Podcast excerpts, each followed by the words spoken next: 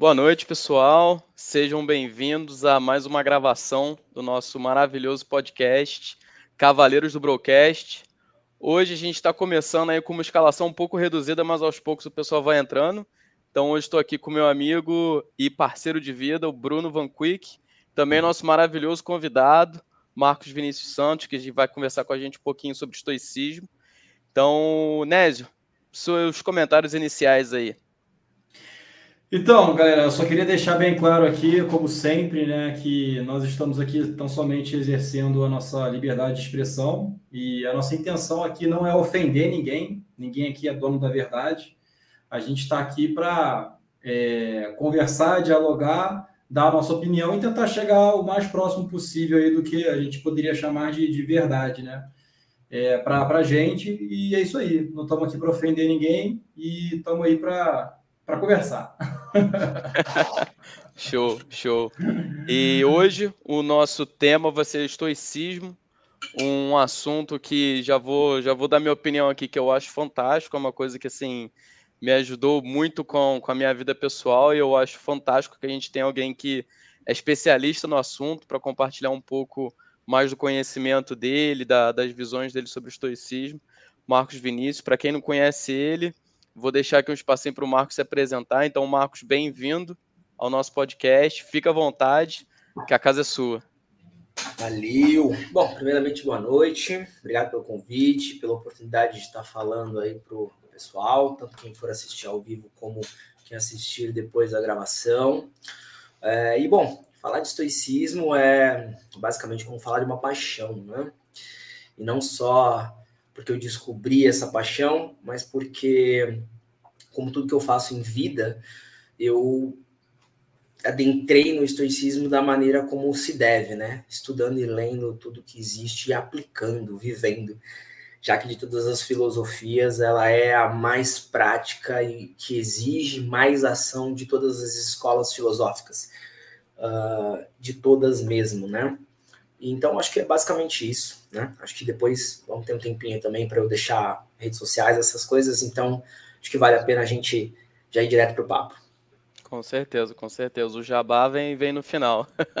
Mas é, é eu, eu, eu tô muito feliz da gente trazer esse tema. É um, é um assunto que eu estava até conversando com o Nésio antes do podcast, que para a gente é um tema muito importante, que fez muita diferença na nossa vida e é legal transmitir esse conhecimento para frente para que mais pessoas possam conhecer essa filosofia de vida, para que mais pessoas possam conhecer a história de vida de Sêneca, de Marco Aurélio, de todos esses grandes homens e mulheres que ao longo da história se mostraram como grandes filósofos, como pessoas que viveram a vida da maneira que tem que ser vivida, se eu posso falar dessa maneira. Sim. Então, para começar o nosso bate-papo, Marcos, eu queria muito que você explicasse para a gente assim, que, que é o estoicismo, cara? Afinal de contas, o que, que, que é esse negócio aí que vem lá da Grécia Antiga e que agora, em 27 de outubro de 2021, a gente está aqui falando desse assunto? Pois é. Bom, então a gente volta aí 2.300, quase 400 anos atrás. O estoicismo surgiu ali com Zenão de Sítio, depois de uma... É, de um problema que ele teve. Ele era um comerciante é, de naufrágio, de naufrágio não, de, de navegação, então ele ia, pegava a mercadoria num porto e levava para o outro. E numa dessas, dessas uh, navegações né, que ele teve, o barco dele naufragou. Ele perdeu tudo. Então, literalmente, ele foi de um homem rico e próspero para um homem sem nada, sem posse, sem nada. Só que é, nos desígnios, né? Naquela época eles não, não existia cristianismo ainda, então nos desígnios ali eles eram uma cultura politeísta, uma cultura que acreditava em muitos deuses, então na, na crença dele ali ele foi é, abençoado, só que ele só foi entender isso anos depois, porque ele ficou numa cidade, ele atracou numa cidade ali que justamente tinha uma biblioteca, e nessa biblioteca ele foi buscar respostas do problema dele, e aí ele encontrou já é, obras de Aristóteles, Platão, que já era algo que já existia naquela época. O estoicismo ele vem depois, ele é depois da era dos três grandes, né? É, então ele nasceu depois, apesar de Zenão de Sítio ter convivido, mas esses três grandes já, é, de certa forma, já existiam e já produziam muito material. Quando eu falo três grandes, é Platão, Sócrates e Aristóteles, né? Para ficar claro aí que são os três maiores expoentes da filosofia clássica e uh, pós-moderna, digamos assim, mais clássica se for que, em questões de estudo. E aí Zenão, nos seus estudos, tudo, ele resolveu começar a se aventurar a fazer discursos. E nesses discursos que ele fazia no que a gente chama de estoa, e o que, que é estoa? A estoa é praça pública. É praça pública com pórticos, né? Literalmente, aqueles pórticos que são aquelas colunas bonitas que a gente vê é, hoje nos, uh, nos destroços que sobraram. Então ele fazia esses discursos em, nas praças públicas e mais para frente ele veio com a ideia de que como era uma filosofia para homens comuns, de homens comuns como ele, para homens comuns é, e aberto a todo mundo, ele fundou o estoicismo que a gente conhece hoje. E aí ele passou adiante com Crisipo de Solo, que foi discípulo dele, e mais alguns outros homens que se interessaram pela corrente de pensamento dele. Uh, a gente tem três momentos do estoicismo, que é o estoicismo uh, antigo, que vem dizer não, Crisipo de Solo e alguns outros homens, Aleantos, Aleantos e Crisantos também, são dois homens do, do, estoicismo antigo. A gente tem o médio, que não se tem muito material do estoicismo médio, infelizmente. A gente tem alguns nomes, mas muito pouca publicação dessa época. E a gente tem o estoicismo mais jovem, que nasceu ali com Sêneca, Epicteto, Marco Aurélio, Mussônios Rufus e alguns outros nomes muito fortes, né? Marco Aurélio, imperador, tido como um dos cinco grandes imperadores de Roma, Sêneca, cônsul de Nero, né? Educou Nero, preceptor, né? Educou, uh, e Epicteto, né? Uh, escravo, nasceu escravo e conseguiu a sua liberdade, o que era algo extremamente raro na época em Roma, já que quem nascia escravo é, morria escravo, e ele, por ser muito inteligente, conseguiu essa façanha, uh, mas também perdeu essa façanha ao longo de sua vida, porque ele foi exilado de Roma uh, por conta das ideias dele. Mas acho que é basicamente isso. A gente tem três momentos ali na história muito grandes. A gente tem uh, esses homens todos que cunharam. E antes que, para deixar claro, né, apesar de a gente falar muito de homens que cunharam, a gente tivemos também, principalmente a mãe de Sêneca, a esposa de Sêneca, tem cartas que ele troca com a própria Helvética, que era a esposa dele, que ele acreditava e defendia muito né, que as mulheres também deveriam participar mais desses debates morais e debates é, virtuosos da sociedade. Uh, eu já até já recebi essa pergunta em caixinha de pergunta. O estoicismo é uma, é uma corrente filosófica misógina? Né? já recebi essa pergunta. Caramba. É, por que pareça, porque a gente fala muito em grandes homens que precederam. Mas o que, que acontece? Em tempos antigos, e aí é, é necessário colocar uh, a questão histórica, em tempos antigos, o homem tinha mais direitos. Sim, obviamente. Infelizmente, de certa forma, sim, infelizmente. Mas ele tinha muito mais direitos na sociedade, né? Ser homem, uh, só o fato de ser homem já dava mais direitos do que ser mulher mas ao longo, é, até mesmo dentro das próprias correntes filosóficas, isso foi sendo quebrado e você via muitas mulheres participando. Não era tão levado à frente, isso só foi ser levado à frente a partir de 1500, né? Que com o surgimento do neo-estoicismo, que é uma outra corrente de pensamento, 1500, 1600, que é uma outra corrente de pensamento que nasceu na Inglaterra, uh, mas, de certa forma, isso sempre foi, isso sempre rondou ali os, uh, digamos ali, as, os bate-papos, as conversas entre os filósofos, sempre tinha mulheres também muito virtuosas e muito inteligentes participando do debate de ideias. Isso sempre existiu. É, é importante fazer esse, esse, essa colocação histórica porque influencia diretamente em como a filosofia surgiu, quem são os principais pensadores e não reflete os tempos atuais, no qual a gente, é, as mulheres têm tanto direito quanto os homens. Então é uma questão mais histórica do que a filosofia em si, que, como a veio a pergunta, é uma filosofia misógina. Mas assim, é. para a gente, a gente ter um panorama geral, e claro que ao longo do, do podcast a gente vai entrar em alguns detalhes, o que, que é o estoicismo, assim, em linhas gerais, o que, que ele prega, o, o que, que um estoico, aquele cara ali de carteirinha, como é que é a vida de um estoico, o que, que uma pessoa tem que fazer para ser de fato um estoico? Como é que você diria? Começar no caminho ali, ou então, né, enfim. Né? É, é, é, bom, o primeiro ponto é você entender que um estoico, uh, de certa forma, ele é uma pessoa que cultua virtudes e valores, né? Uh, principalmente, né? As, as quatro, uh, os quatro, as quatro virtudes estoicas, que é algo muito comum. Inclusive, estou trajado das virtudes estoicas hoje para quem é, já aproveita aí para quem quiser. Temos um amigo aqui que aqui do meu lado é desse aqui, achei aqui, aqui desse lado temos camisas aí do nosso amigo João. É, e as virtudes estoicas, elas são é, coragem, sabedoria, justiça e temperança. Uh, só que esse conceito ele foi cunhado muito antes do estoicismo. O estoicismo ele fez uma pequena mudança, tirando ali, é, é, colocando a temperança no lugar de uma outra virtude, que eu não me lembro agora de cabeça, ao longo do papo talvez me venha, mas é, e mais para frente esse conceito de quatro virtudes foi aumentado para as oito virtudes humanas que são com o surgimento do cristianismo a gente colocou algumas outras virtudes que vieram como a fé como a, a compaixão que vieram da fé propriamente dito da fé monoteísta. Então isso também é importante dizer. A, a fé monoteísta ela trouxe alguns outra, algumas outras virtudes e alguns outros valores para nós.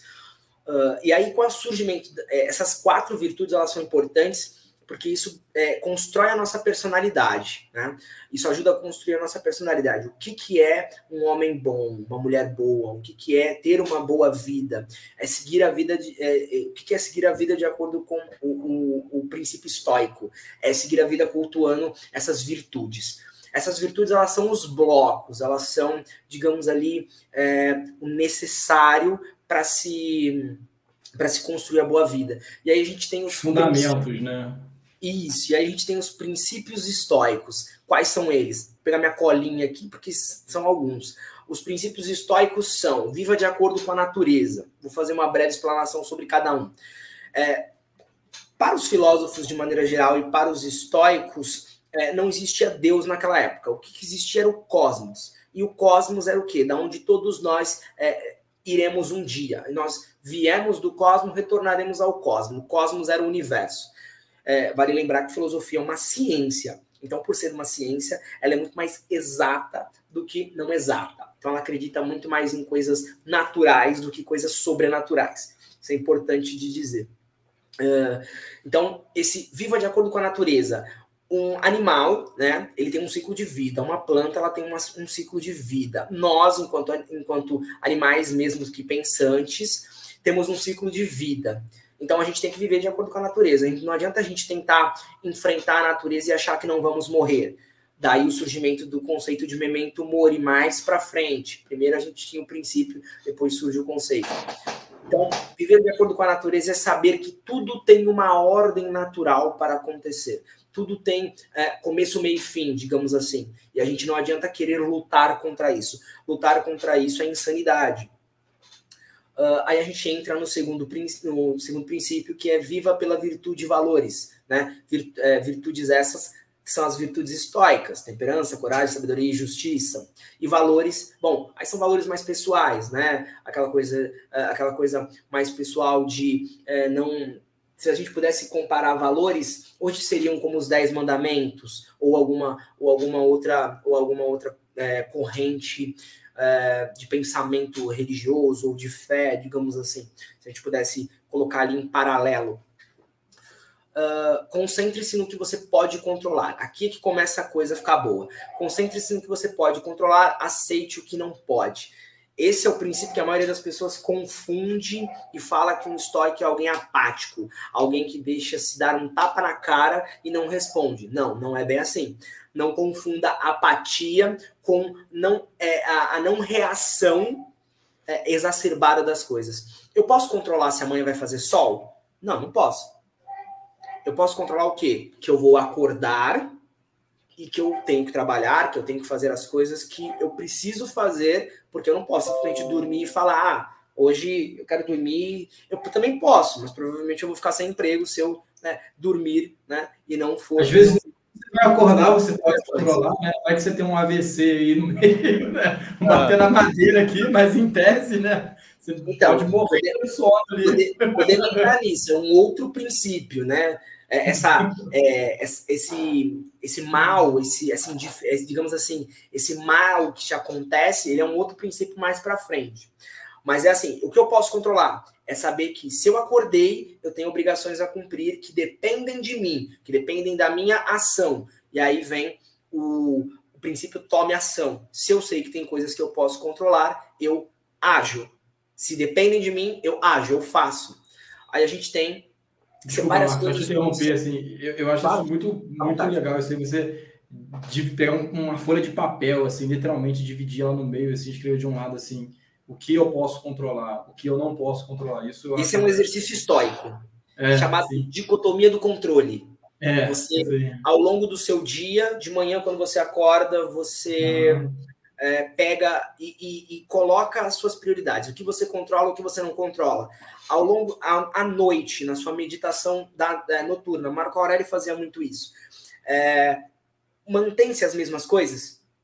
Você continua podendo controlar as mesmas coisas e não controlar as mesmas coisas? Então, próximo dia. Então, é, é, basicamente assim: você faz a dicotomia do controle no dia a dia. Então, essa seria uma tarefa estoica. Ao longo do papo eu ia acabar falando, mas já que veio, a gente fala. Uhum. A dicotomia do controle é um exercício estoico, um exercício de dia a dia. Agora, ele tinha isso no seu diário. Né? Sêneca praticava isso uh, principalmente nas suas lições e escrevendo. Ele gostava muito de escrever, tanto que ele é o maior é, de certa forma, produtor de conteúdo, vamos falar assim. Uh, Seneca foi quem mais produziu conteúdo uh, para o estoicismo de maneira geral, assim, que chegou até, a, até nós, né? Que sobreviveu aos 2.400 anos. Uh, ele produziu muito conteúdo, ele tem mais de 100 cartas escritas, mais de quatro peças de teatro, uh, mais de 12 ensaios, uh, muitos trechos, muitas frases. Então, ele foi quem mais produziu material. Por isso que todo mundo acha, normalmente, o primeiro contato das pessoas com uh, o estoicismo ou é Sêneca ou é Marco Aurélio, né? o que é muito comum. Aí a gente tem o uh, pratica o infortúnio, e aqui é que as coisas ficam uh, interessantes. Premeditatio malorum, do latim, pratica o infortúnio. E o que, que é praticar o infortúnio? É, é, é, assim, resumindo em poucas palavras, bicho, é saber que você vai encontrar pessoa ruim na tua vida, é saber que você vai encontrar gente disposta a praticar o mal na sua vida, é, gente a fofocar, a falar mal, a ficar te enchendo o saco. Você vai encontrar esse tipo de pessoa. Você vai encontrar situações como um AVC, que é uma situação que você não espera. Tá, e como que você responde a isso? Aí o próprio outro é, princípio já responde: amor fato, ou ame o seu destino. Se te aconteceu, tem um motivo para ter acontecido.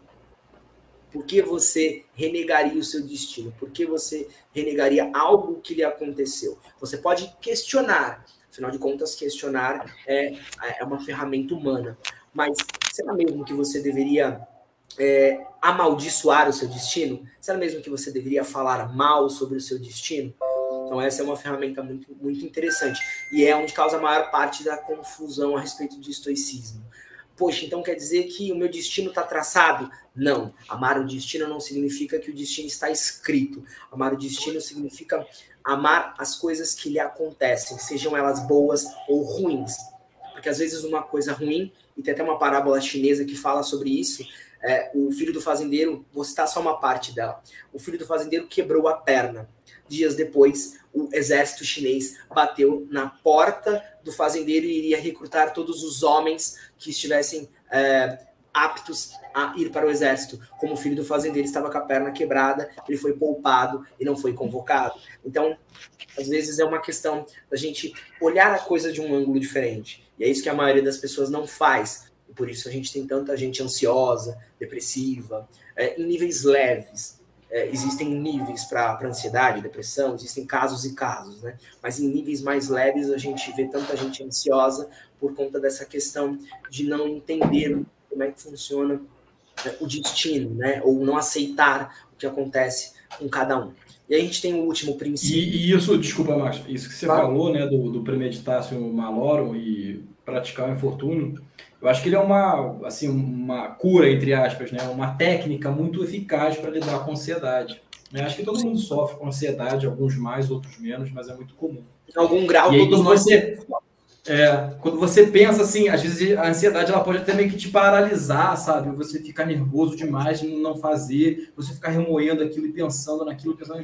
Não, não, peraí, calma aí, deixa eu pensar qual é a pior hipótese que pode acontecer. E aí você vai regredindo isso, e aí quando você analisa assim, cara, isso não é tão ruim, esse problema não é tão complicado assim. Entendeu? Você... Cara, se a gente. Se a gente, se a gente olhar friamente, sério mesmo, se a gente olhar friamente, bem friamente, porque é muito difícil, e analiticamente, para a maioria dos nossos problemas, eles não passam de lamentações é. reclamações sem sentido.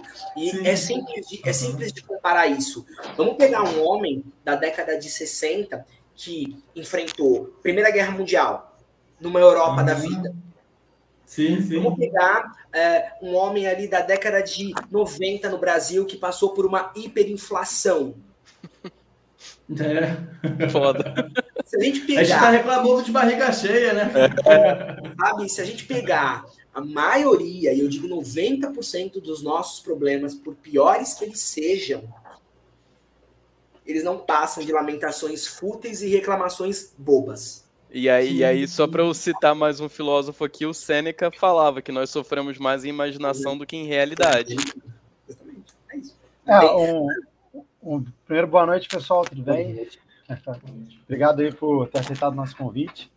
É, um exemplo muito simples é em relação à, à, qualidade de vida, né? Hoje, uma pessoa de classe média até baixa, né, vive tão bem quanto um aristocrata do final do século XIX. Sim, é, a gente tinha, a gente tem níveis de, de pobreza muito baixo, né? Na década de 20, por exemplo, mais de 90% da população era pobre. Uh, se a gente falar em números reais, o Covid matou algo em torno de quase 6 milhões de pessoas no mundo inteiro. A peste uh, antonina, na época do imperador Marco Aurélio, matou 62, 64 milhões de pessoas durante todo o Império Romano.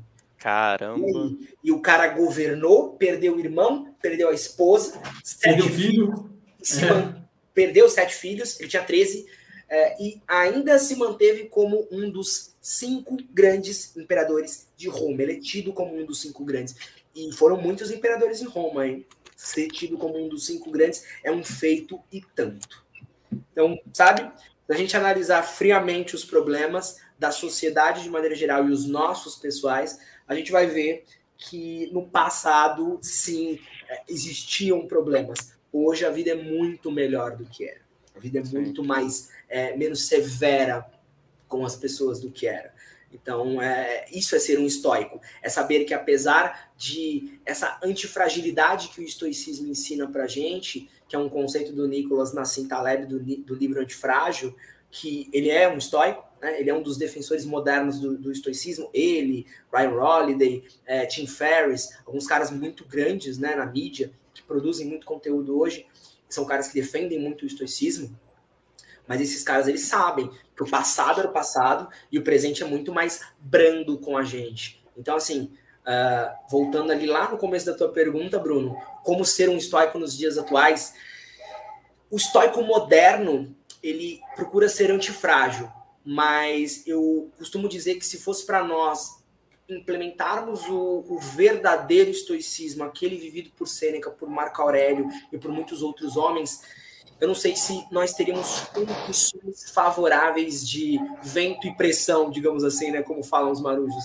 Eu não sei se a gente teria condição de vento e pressão para isso, porque o mundo é muito mais brando do que ele é, do que ele era há mil anos atrás, né? Então, dá para a gente replicar muitas coisas, mas igualar esses homens eu acho pouco é. provável. É, as tragédias que a gente vive hoje em dia, e são várias, né? É, todo Sim. mundo, em algum momento, vai viver uma tragédia na família, ou no trabalho também, às vezes pode acontecer alguma coisa ali, né? Às vezes, é, não sei, você comete um erro, ou às vezes outra pessoa comete um erro e isso acaba respingando em você, você não tem nada a ver com aquilo, né? Então, assim, é, todo mundo tem problemas, né? E a gente reconhecer né, que alguém na história né, já passou por um problema muito mais grave que o seu, provavelmente, e você olhar para aquela pessoa, ou seja, para aquele filósofo, ou para aquele líder, ou para aquele guerreiro, né, ou para aquela mãe de família, enfim, para aquela pessoa e ver como né, ela saiu daquela situação, entendeu? O que, que ela fez, como ela, ela lidou né, é, especificamente com aquilo que ela consegue controlar e com aquilo que ela não consegue controlar, né? E é bem por aí. Essa, essa é, é aí que está o pulo do gato, né? Eu costumo dizer. Essa inteligência emocional foi o que foi tirado da gente. E é isso que o estoicismo devolve para nós. Essa capacidade de saber navegar nos problemas, saber navegar no caos que é a vida moderna, sem surtar, sem é, desenvolver uma depressão, uma ansiedade, sem desenvolver um transtorno de bipolaridade, alguma coisa. Uh, então, e não só o estoicismo, claro, eu particularmente acredito que é possível ser um estoico e ser cristão, por exemplo. Tem pessoas que defendem o contrário, tem pessoas que falam que é impossível, já que elas são correntes que, de certa forma, uh, não, não se chocam, mas em alguns momentos há um choque ali, não de valores, mas um choque de ideias e aí é meio complexo. Mas eu sou da opinião que dá para ser as duas coisas, por exemplo. Então, assim, essa inteligência emocional foi tirada da gente ao longo dos anos. Desde a década de 90, ali, meados de 1900, essa inteligência emocional foi sendo, é, foi sendo dado as coisas muito fácil para as pessoas. Com, com o avanço da tecnologia, tudo ficou ao alcance da nossa mão. Então, as dificuldades foram sendo retiradas. E essas dificuldades, de certa forma, é, elas forjavam pessoas melhores. E quando eu digo é. pessoas, é independente de, homem e mulher. Elas forjavam pessoas melhores. E com a retirada dessas dificuldades, a gente ficou mimado enquanto sociedade. É. Sim. Então, por, ter ficarmos, por termos ficado mimado enquanto sociedade, a gente acostumou com as coisas muito fácil. Uhum. E aí a gente, quando tem uma dificuldade, um problema, uma adversidade, a gente não sabe lidar. E é. aí é, é, é, literalmente isso é tirar a nossa inteligência emocional. E aí, por isso que eu estava até falando com o João antes da gente entrar ao vivo, nunca se viu números tão é, assustadores de pessoas consumindo ansiolíticos, é, pessoas consumindo remédios para dormir, pessoas é, com sobrepeso, pessoas, é, sabe, é, descontando o seu, descontando a, a sua, os seus problemas em tabaco, em bebida, nunca se viu. Os, e não é só por causa da pandemia. Esses números já vinham aumentando. A pandemia só acelerou o processo, tá? Que fique claro. Mas é, esses números já vinham aumentando de consumo de ansiolítico, de remédios de antidepressivo, pessoas procurando terapeutas, psicólogos, psiquiatras. Então, esses números vinham aumentando. E se vocês quiserem, depois eu posso disponibilizar esses números para vocês. Não é o Marcos que está falando, só que tem pesquisa, tem instituto de pesquisa que fez esses números para deixar claro também. Né? Então, posso depois disponibilizar os números aí para vocês sem problema. E o, que eu acho assim que muito interessante do estoicismo também, eu vejo muito isso em no meditações né, do Marco Aurélio. É, ele fala é, tem uma passagem que ele fala, eu tá aqui no meu celular aqui, eu não vou pegar agora não, mas está no meu Kindle ali, né? É, que ele fala de um soldado num posto, né? Ou seja, é, você cumpre o seu dever, entendeu? É, ou seja, cada um de nós dentro da sociedade a gente tem um papel, entendeu? Então assim, né? Eu, por exemplo, sou delegado de polícia. Né? E isso é um dos papéis que eu exerço na minha vida em sociedade. Além disso, eu também, né? Eu sou marido, eu sou filho, eu sou neto, eu sou pai. Então, assim, eu exerço vários papéis, né? Eu tenho um posto aqui que também, né? designado. É, sou nésio também. e aí, é, é, é, como que eu vou exercer esses papéis, né? Eu vou exercer com isso que você falou, né? Com as virtudes, ou seja, com justiça, com sabedoria, com temperança, com coragem. E, e, ele fala muito isso, né? Ou seja, o Marco Aurélio ele fala assim, cara, né? Viva, né? Exerça as suas funções, cumpra os seus deveres, as suas responsabilidades, como se fosse o seu último dia na Terra. Porque se você morrer, você sabe que você vai ter defendido ali a tua posição, o teu posto e cumpriu a sua missão de maneira honrosa e você pode morrer tranquilo. E, e, e, você, e a pessoa que faz isso, né, cara? Você vai dormir, você sabe, cara, meu irmão, se eu morrer amanhã, eu sei que está tudo em ordem, que eu cumpri aqui a minha função, o meu papel na Terra, e, eu, e era isso que eu podia fazer, esse era o melhor que eu podia fazer. Agora, quando você passagem, não tem essa, essa missão, soldado, né, esse posto. Essa passagem do soldado acontece, é, acho que se não me engano, no nono, no décimo ano de governo de Marco Aurélio, quando ele já está em guerra, né? Marco Aurélio teve um governo de 28 anos, sendo que desses 28 anos, 23 foram guerreando. Ele teve cinco anos que ele manteve a paz e 23 anos guerreando, literalmente. Né? Que beleza mesmo... de governo, hein, cara? Porra, só dor de cabeça. e o cara ainda saiu como um dos melhores da história.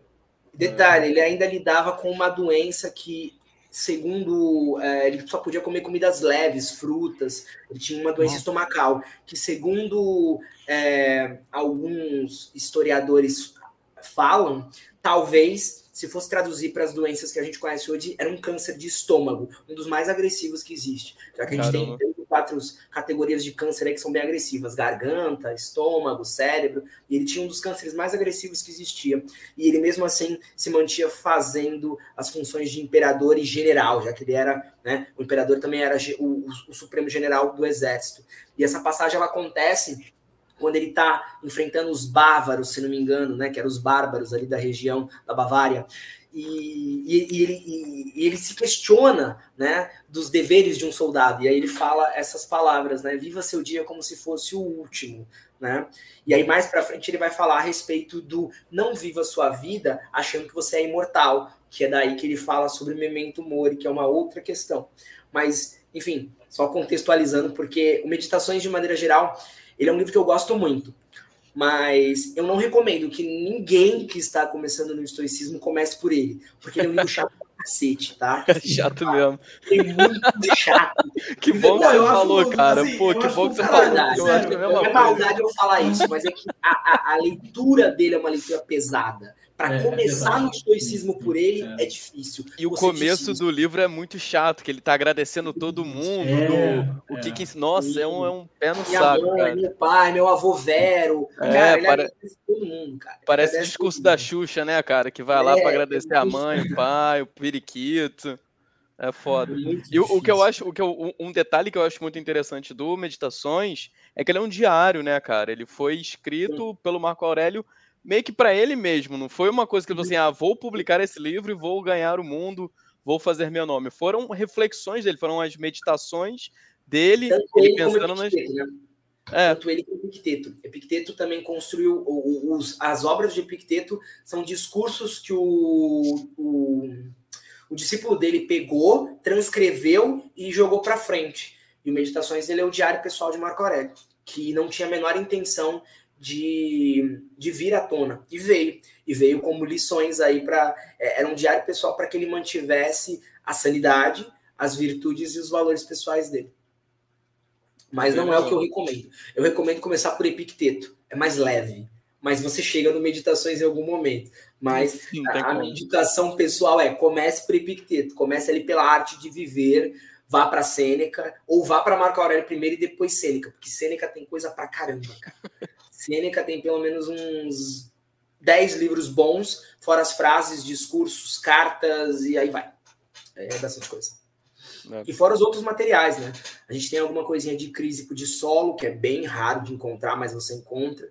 A gente tem alguma coisinha de Zenão. Inclusive tem uma. Eu tô atrás, mas vai ser quase impossível de encontrar. Que é a República. Tem a República de Platão e tem a República de Zenão. Zenão Sério?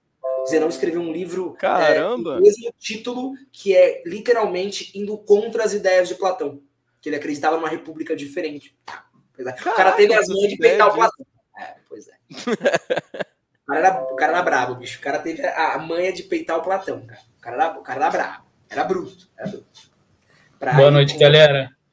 É, aproveitando aí, tô, eu tô chegando aqui agora na, na live aí. Prazer estar aí com vocês, João, Bruno. É, Boa noite, Charlotte. Aí.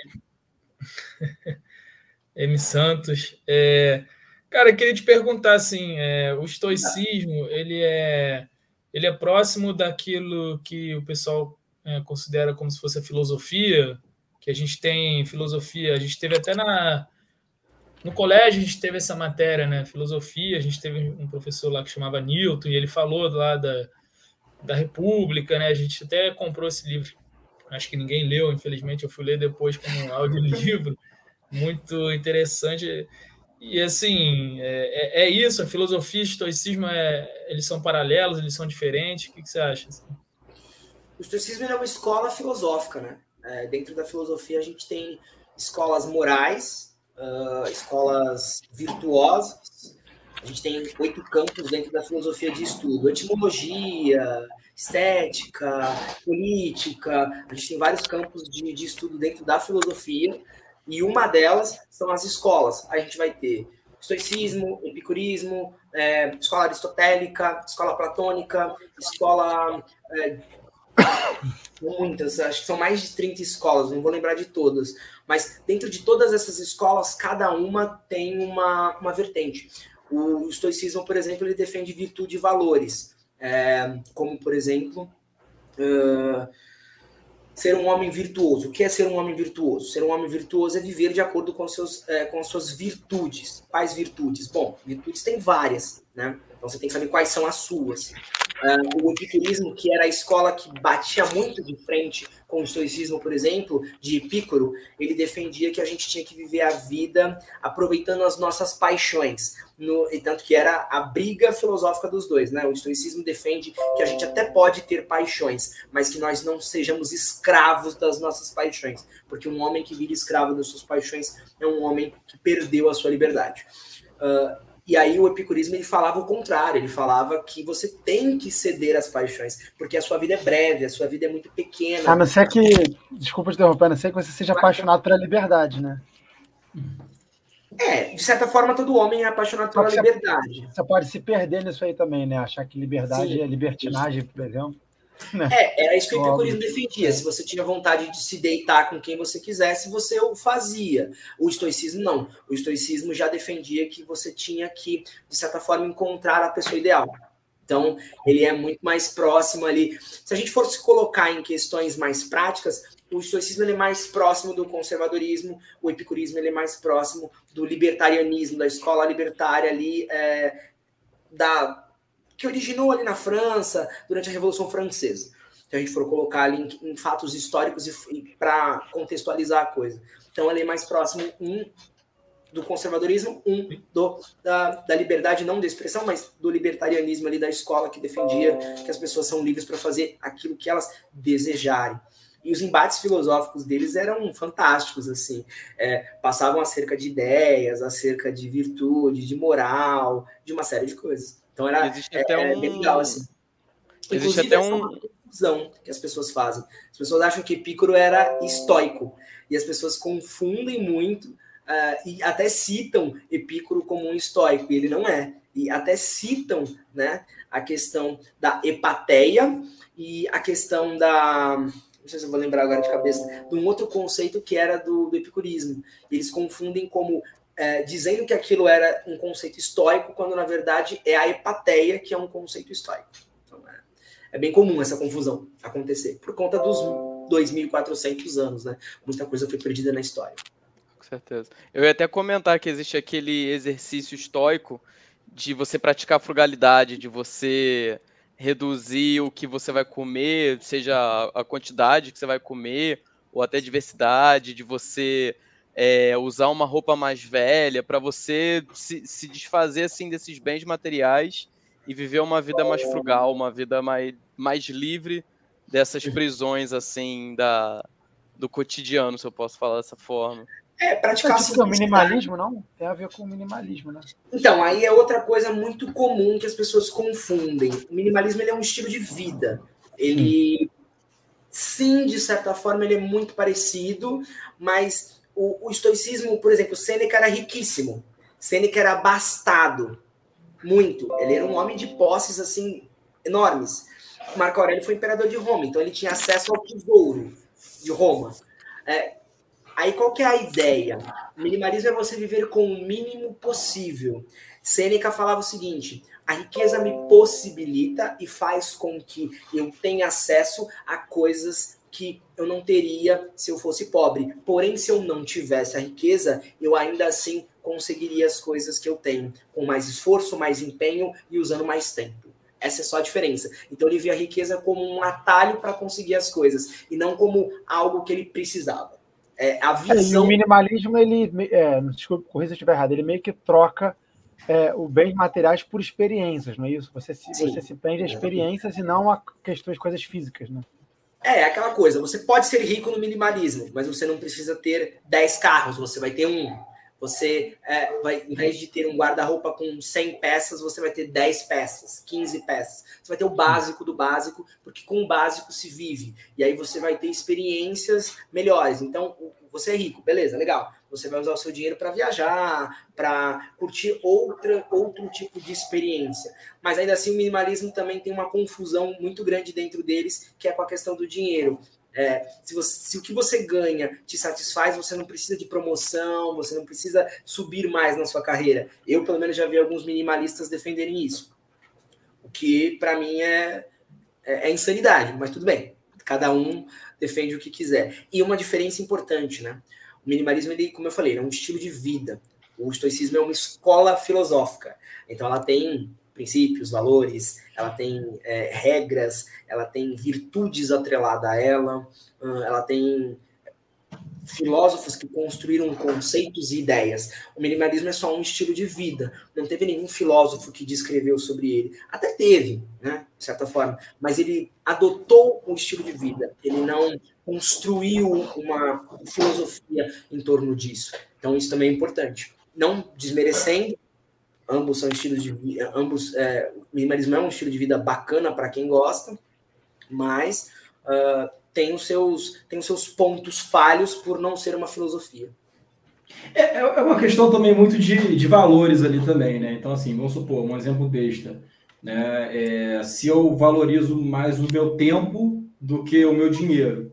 Né? Então, vamos supor, né? eu acordo e aí eu tenho, sei lá, três tênis ali para escolher, três jaquetas, três calças, né, e dois carros, entendeu? Eu tenho várias coisas para escolher. Aí eu vou ficar ali indeciso, assim, tipo, pô, o que, que eu vou, vou escolher para usar hoje? Né? Então, quando você é minimalista, acaba que você né, valoriza mais o seu tempo, ou seja, né, deixa eu botar, a, sei lá, duas camisas que eu tenho, ou três, sei lá, né, a, botar o único tênis que eu tenho, né, para sair. Eu, por exemplo, né, não estou falando que eu tenho um tênis só, mas eu sou muito minimalista com relação ao tênis que eu uso. Por quê? Né? Quando eu estou usando um tênis, eu só fico usando esse tênis, entendeu? Eu não uso mais nenhum outro. Né? Então, tá assim, tá querendo, também... tá, tá, querendo dizer que é minimalista, mas tu é porco mesmo, moleque. Tu é mão de vaca. Não, cara, é... E também que ele usa Porra, tênis da Vans, né, cara? Eu tomo banho, eu sou minimalista. Tu é porco. É. Não tomo banho, não tomo banho, eu economizar dois anos, cara. Todo, todo dia. Tenho 90% do meu guarda-roupa é preto e branco. Então, é, nesse conceito, é. eu sou minimalista, porque me poupa Sim. tempo. Literalmente, Isso, me é. poupa tempo ter duas cores. Eu não perco tempo escolhendo, pô, será que é essa camisa aqui hoje? Não, é preto e branco. O que vai mudar é só uma estampa ou outra, um é, detalhezinho, outro na gola. Memento Memento Mori, ó, camisa preto e branco. É, pô, hoje, é. hoje tem dois representantes aqui de Memento Mori. Depois eu vou fazer meu jabá. Ah, jabá aí. É, a gente estava até falando do, é, dos princípios aí do, do, estoicismo, né? Você podia até falar aí da, né, para a gente não se perder aí, João. Tá, falou do amor fati, do premeditácio malorum, que eu, eu tenho essa camisa também, né? Muito maneira. Assim, às vezes eu, eu, gosto de usar ela, que aí eu já olha ali, não, peraí, deixa eu voltar aqui para o caminho da, da luz aí para o caminho correto. Né? Ela te lembra ali, né? Entendeu? Né? O caminho do é, Nosso Senhor Marco Aurélio, né? É. é. Coragem. Senhor, gostaria de ouvir a palavra do nosso Senhor. Vamos começar a pregar o estoicismo aí em praça Mas pública, que, que tá batendo a porta coragem? dos outros. Cara, eu já, eu, já, eu já recebi essa pergunta em caixinha de pergunta também. É uma religião? Não, não é uma religião. Cara, mas de certa forma é, é, é, é, isso que você falou, né? É um conhecimento ali é, moral, né? Ou seja, é um conjunto de regras ali que a gente estuda para a nossa vida ser melhor, né? Para guiar a gente, que a gente tem que ter. É... Eu, sou, eu sou da área do direito, né? E tem um pensador, né? Que ele já faleceu já, mas o conceito dele de direito, para mim, é um dos melhores que existe, que o direito é uma integração normativa de fatos segundo valores. E o que, que, é isso? Né? É, uma regra, ela existe para proteger um valor, entendeu? Então, vamos supor, né, a vida. Né? A vida é um valor, a gente valoriza isso, a gente né, é, julga a vida como algo importante. Né? E aí existe uma regra, né? não matarás. Né? Ou seja, a regra faz com que o fato, a vida em sociedade, ou seja, o fato que acontece todo dia, né, ele se dê de tal forma que proteja aquele valor. Ou seja, a regra integra né, o, o fato ao valor. A regra faz com que o fato se dê de tal forma que aquele valor seja protegido. Então, é uma integração normativa de fatos segundo valores. As regras que a gente tem, elas existem para proteger os valores e para guiar a gente. Então, assim, se a gente não tiver regras e valores, a gente fica perdido, cara. A gente não sabe o que faz, entendeu? Você fala é, assim, eu vou fazer o, o que hoje? Segundo, né? O homem, segundo Aristóteles, ele é zoon politikon e zoon logicon. Né? O que quer dizer isso? Que o homem é um animal político e um animal racional. Então ele pensa e não existe não viver é, segundo sem política, não existe. Né? Aristóteles definiu isso. E quem sou eu para duvidar dele? E se você analisar friamente, o tempo todo nós estamos usando a política. Né? No trabalho, para conversar com o nosso superior, para mostrar um ponto que a gente entende ali, a gente vai usar o quê? Ah, a comunicação, a fala, tá, beleza, a gente sabe disso. Mas é uma habilidade política. Conversar com outra pessoa, né? Tanto que é, o famoso, o, como é se diz? É, me fugiu agora. Mas, é, poli... ah, lembrei. Política é, tem a etimologia em sua palavra que vem do povo, polis, né? Polis significa polo, povo em grego antigo. Então, é justamente isso, que é o quê? A habilidade de falar com outros povos, a habilidade de falar com outras pessoas, seja elas quais forem. Né?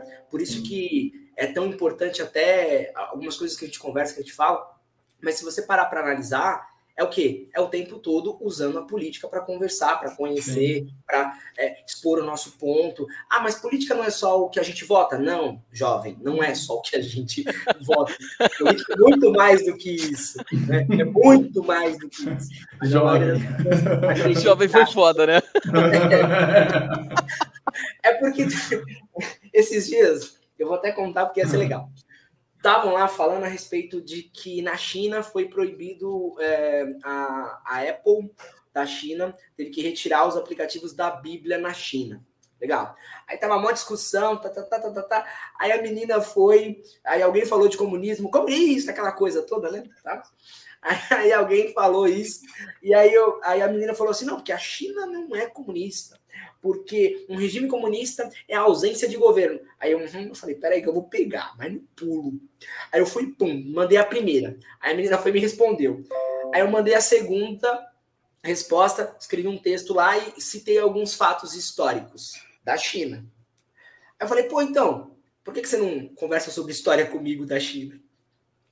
Estou esperando a resposta até agora. Estou esperando a resposta até agora. Aí, é, minha assim, jovem, veja bem. É, é, é, bem, é, bem, Mas assim, naquela coisa, eu não, em momento algum virei para ela e falei assim, vai estudar, porque eu acho esse argumento extremamente. É, não só fraco e ruim, mas eu acho esse, extrema, esse argumento extremamente desrespeitoso. Porque idade não significa muita coisa.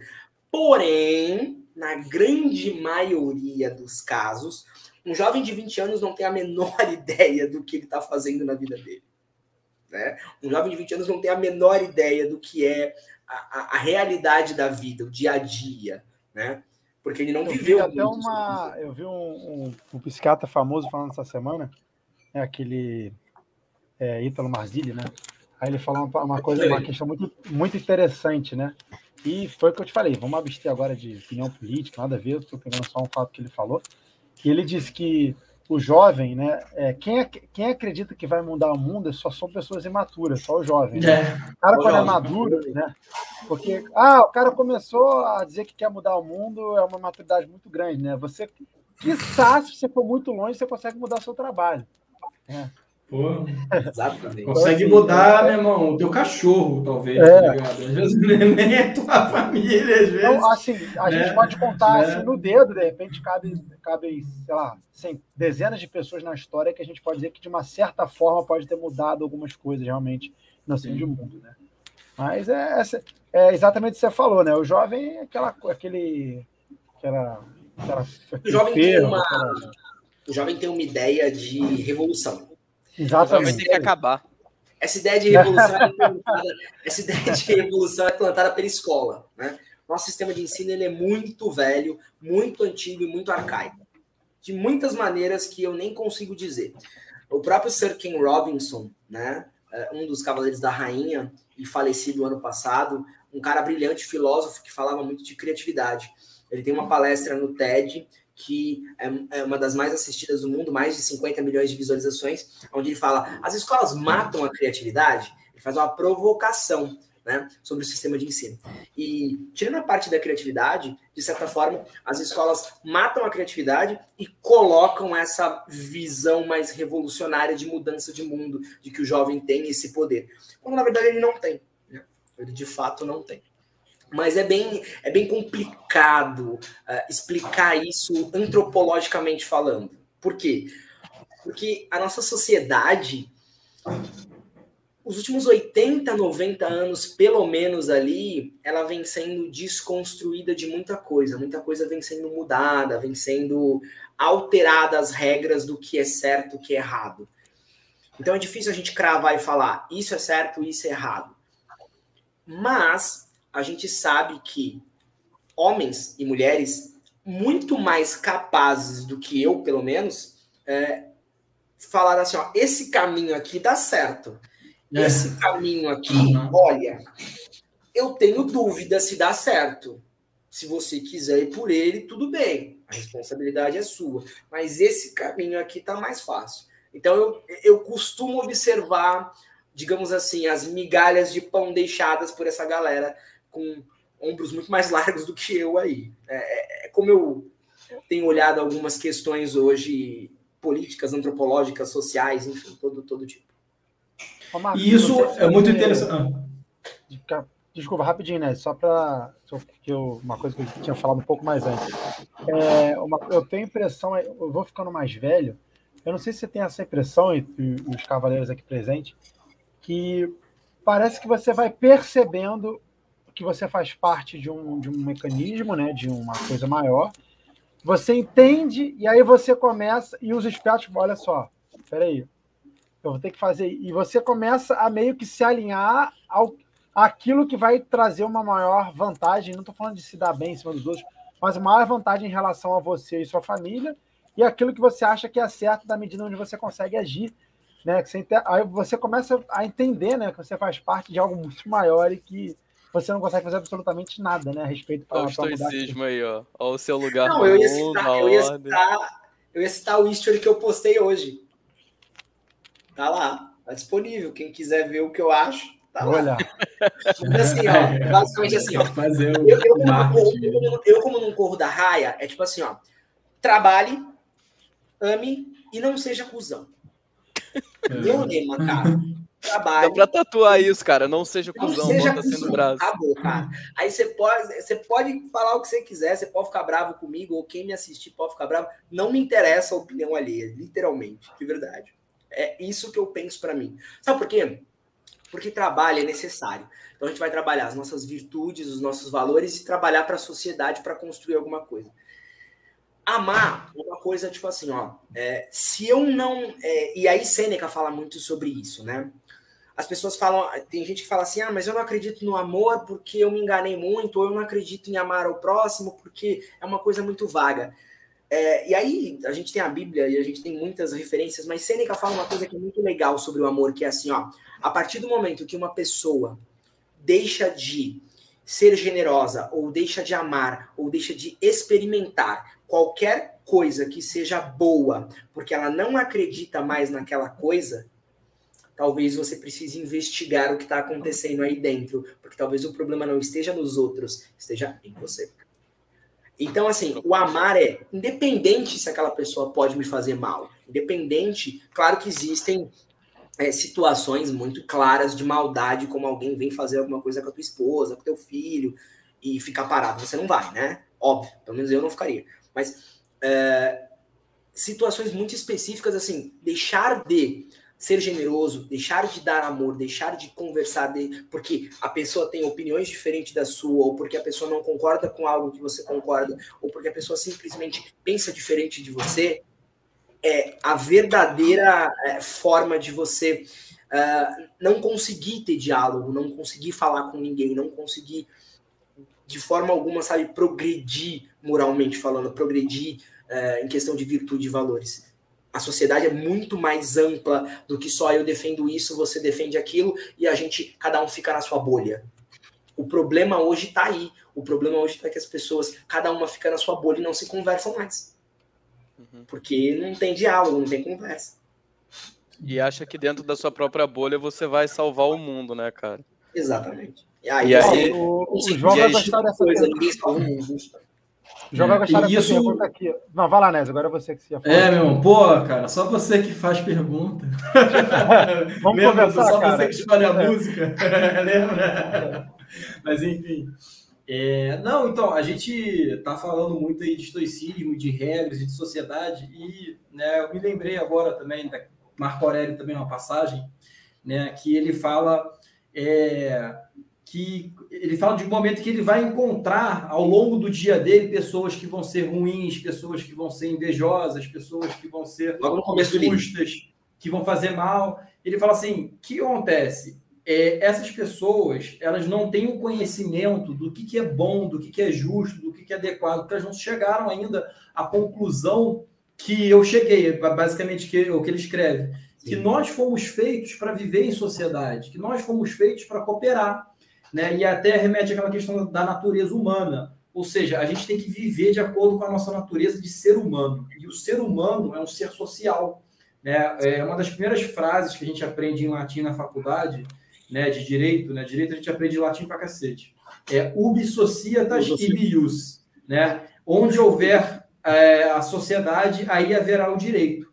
Então, assim, tipo, se você está sozinho numa ilha, você não precisa ficar estabelecendo uma regra, né, que você não pode ir lá e pegar aquele coco lá que está né, naquela árvore, porque aquilo ali é teu, entendeu? Agora, a partir do momento que você está vivendo com outras pessoas e o cara chega para você, ó, esse coco aqui é meu, beleza? Não pega não, não, beleza.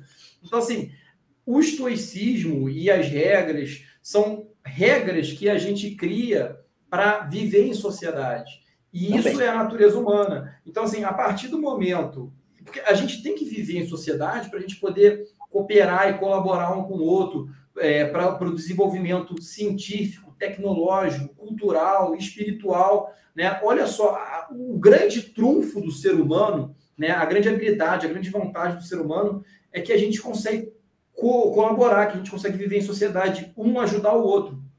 Né? Você vê, a gente não é um bicho forte como um gorila, a gente não é um bicho né, rápido como né, um leão, a gente não tem dente afiado, só que mesmo assim a gente domina a natureza e a gente chegou num ponto de evolução científica e tecnológica e cultural que a gente domina completamente o planeta Terra. Né? E tudo isso é graças a essa natureza humana que a gente tem de buscar né, viver em sociedade com os nossos semelhantes ali. Você vê, quando um dos instintos mais fortes que existe no ser humano é o instinto de buscar outras pessoas, né? Da gente querer viver em grupos e viver em família e tudo mais. E quando a pessoa não, não tem essa, é, essa convivência, ela começa a se sentir sozinha, entra em depressão, né? Porque a gente tem todas essas emoções aí programadas no nosso código genético justamente para ajudar né, a nossa sobrevivência ali.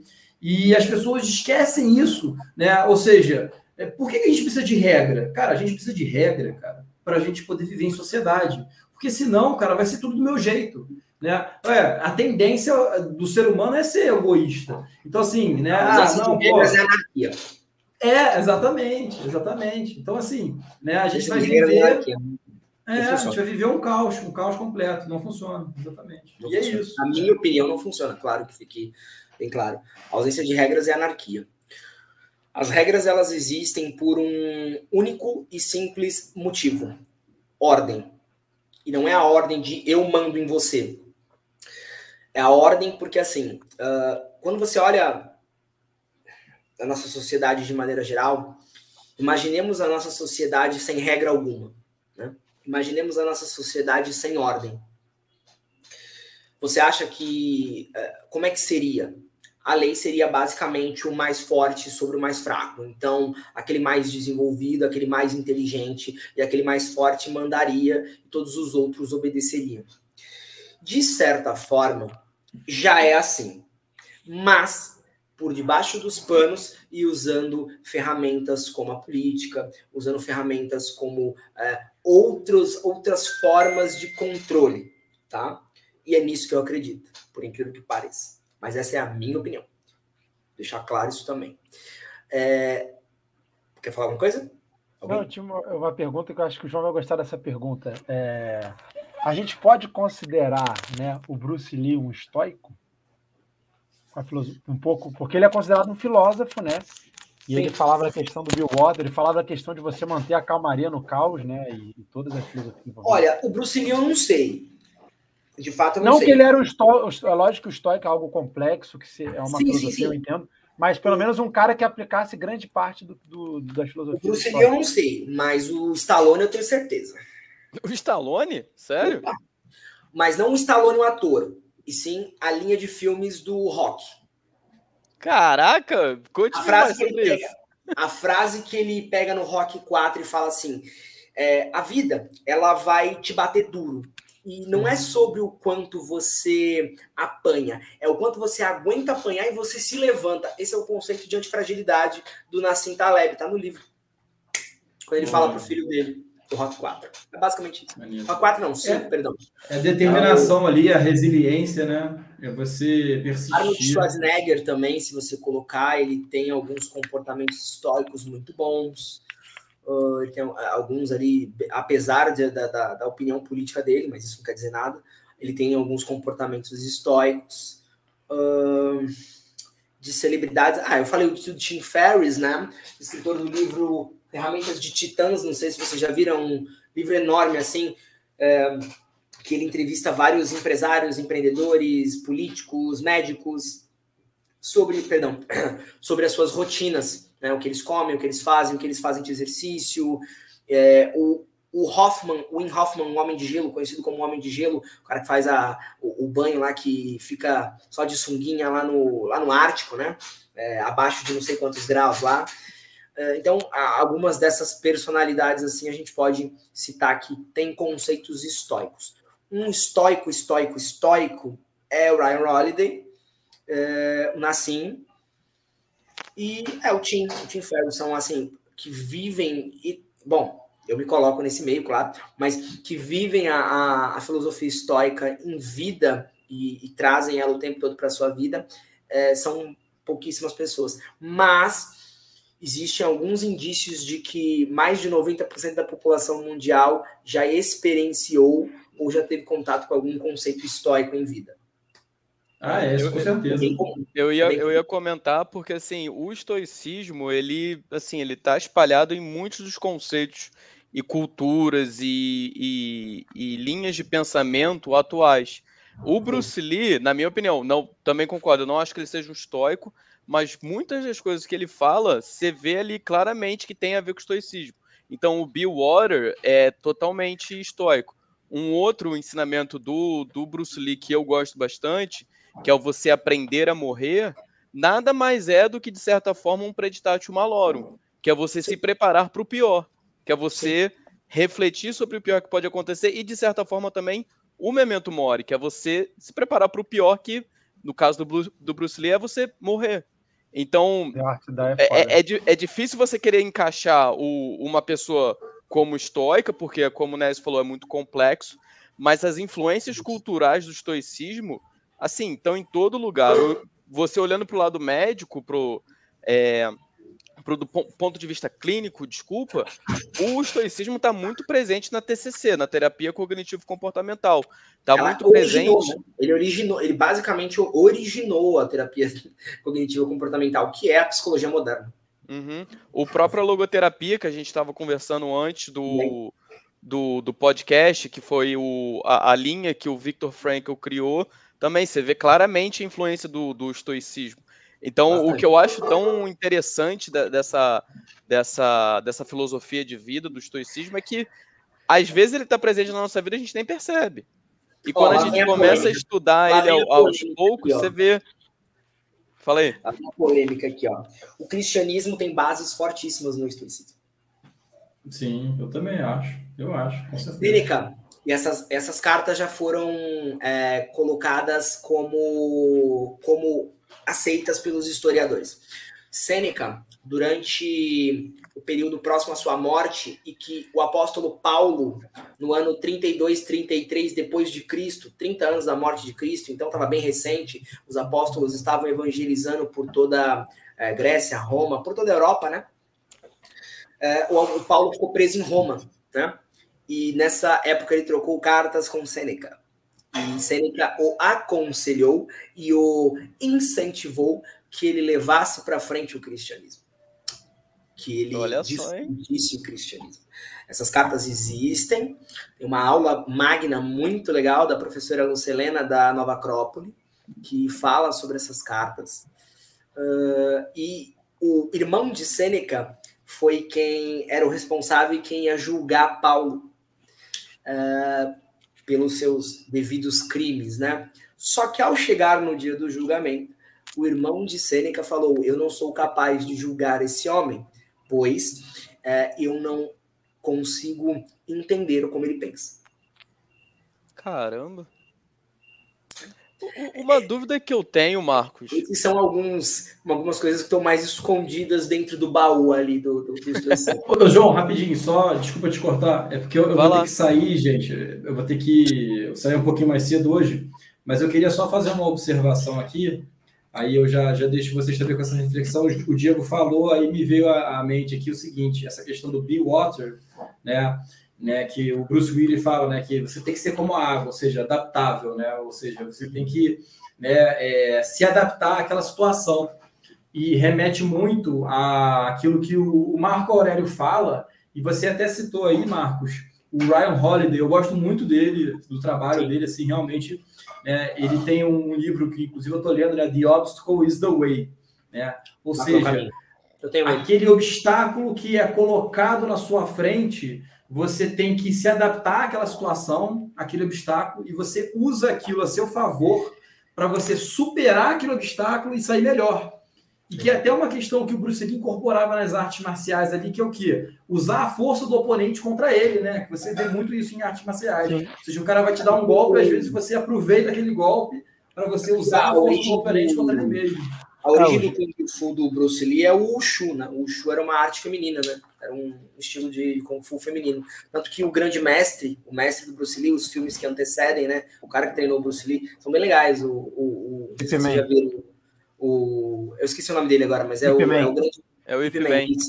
Aí, é, é, o estilo de Kung Fu dele é o Wushu. O, é, acho que é o Wushu, não lembro agora de cabeça se é esse nome. Mas é um estilo que era mais praticado pelas mulheres, porque é mais essa coisa mais de movimento, mais de usar o balanço. Aproveitando aqui que, na verdade, esse episódio quase foi um episódio inteiro de dica cultural, né? Que a gente sempre dá, mas foi quase.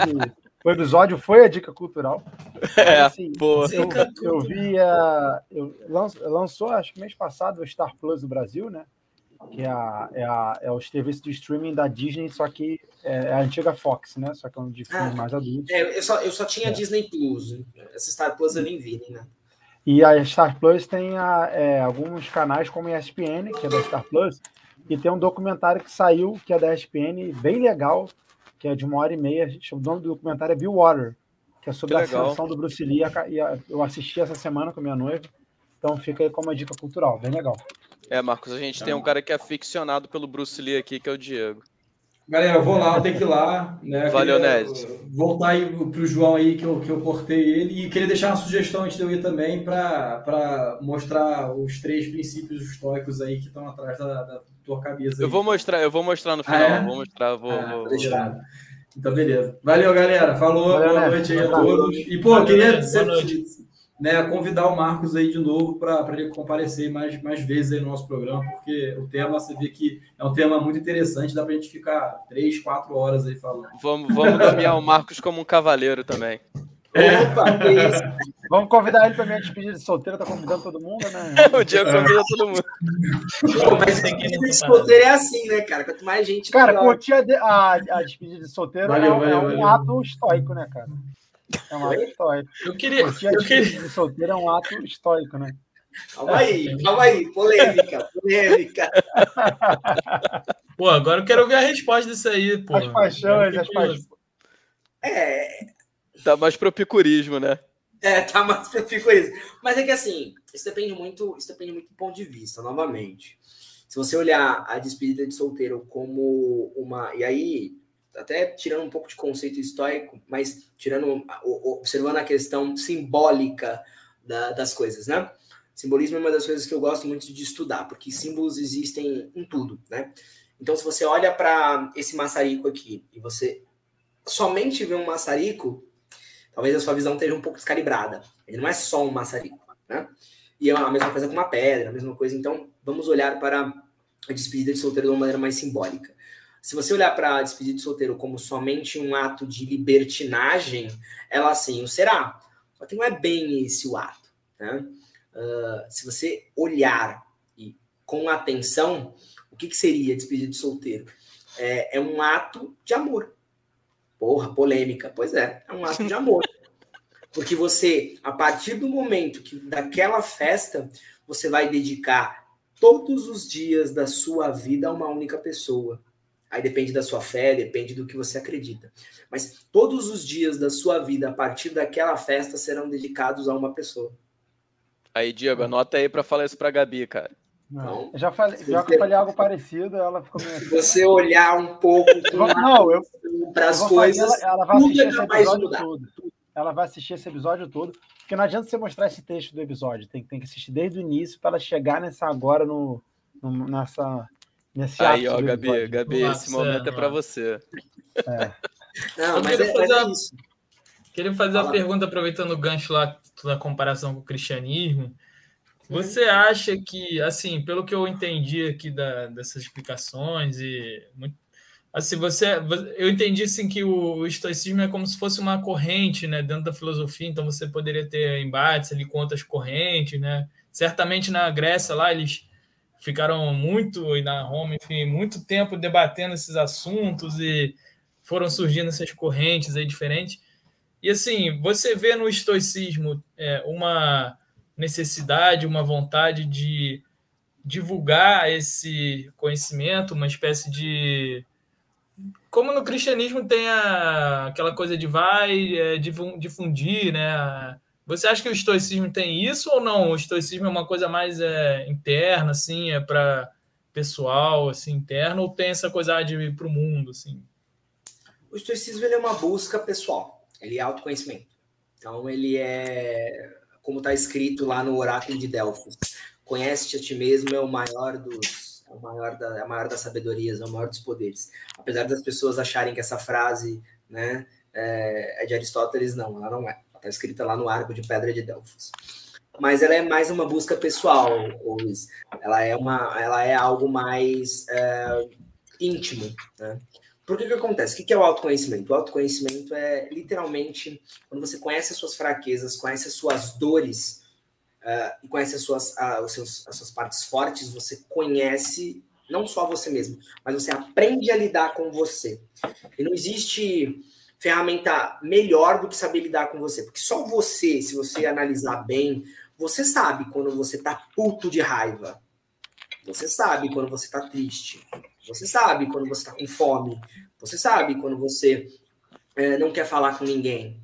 A gente sempre sabe, mas a gente prefere dar ouvido, às vezes, a, a, a outras vozes, ou às vezes dar ouvido a, ao que acontece no exterior, ao que acontece no externo.